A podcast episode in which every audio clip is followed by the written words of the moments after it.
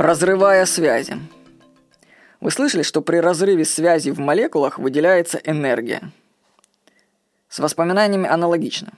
Представьте, что в памяти все связано со всем.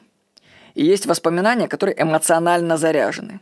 Если разрядить такие воспоминания, просмотрев их, или порвав связь с ними, то выделится энергия, которую можно будет направить на творчество.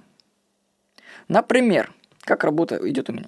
Я решаю проработать такое понятие, как стыдно.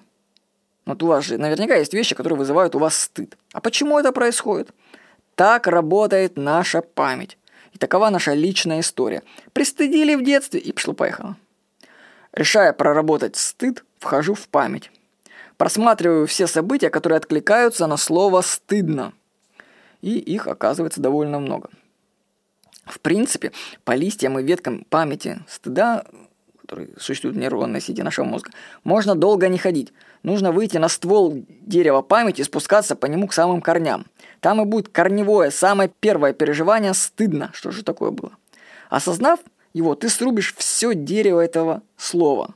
Или вам нужен лес стыда? Зачем? Представляете, то есть реально, то есть наша память, можно сказать, для каждого слова растет как бы целый лес. Базовая травма, и из нее так вырастают такие деревья, они плетаются растительностью. Вот. А если мы срубим на корню, это найдем самое первичное, что было, допустим, стыдно нам, то мы все дерево под корень уберем. Ну вот я, когда бродил по кроне дерева стыд, я развлекался. Я находил и расщеплял воспоминания. Ну, это как огонь ветки бросать. То есть находишь какое-то, что со стыдно связано, и в окошку. Например, нахожу у себя фразу такую в памяти, насчет стыдно. Стыдно Машку за ляжку. Она как-то образовалась от высказывания подполковника на военной кафедре, который отвечал нам на вопрос «Можно? Можно Машку за ляжку?» Не знаю, как оно связалось у меня в голове. Но, в общем, из фразы «стыдно Машку за ляжку» отделяю слово «стыдно» и чувствую, как разрываю какую-то связь. Выделяется немного энергии. Эмоционально становится получше. Выберите слово, которое хотите проработать у себя. Следуйте по цепочке воспоминаний. Разряжайте эмоционально заряженные события через плач или агрессию. Попробуйте разрывать связи в памяти, осознавая, что вы наблюдатель и больше не привязаны к этим воспоминаниям. Я вам скажу, что там, если вы начнете бродить по своей памяти, по каким-то словам, то там может такой бред выскочить, потому что там ассоциации ну, не нелинейные и нерациональные. Я однажды отправился искать слово «любовь» в своей памяти и встретил по дороге краба и грязный турецкий шлепок. Вот.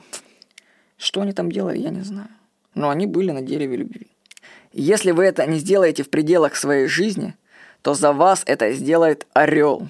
Карлос Кастанеда в книге «Дар орла» пишет – Орел пожирает осознание всех существ, живших на земле мгновение назад, а сейчас мертвых, прилетевших к клюву орла, как бесконечный поток мотыльков, ледящих на огонь, чтобы встретить своего хозяина и причину того, что они жили.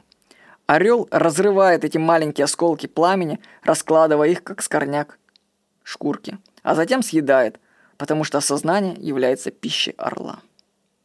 Э, Карлос Кастанеда «Дар орла». Вы еще не перепросматриваете свою жизнь? Вы не хотите, чтобы после вашей смерти вас кто-то там скушал? Может, пора начать перепросматривать? С вами был Владимир Никонов.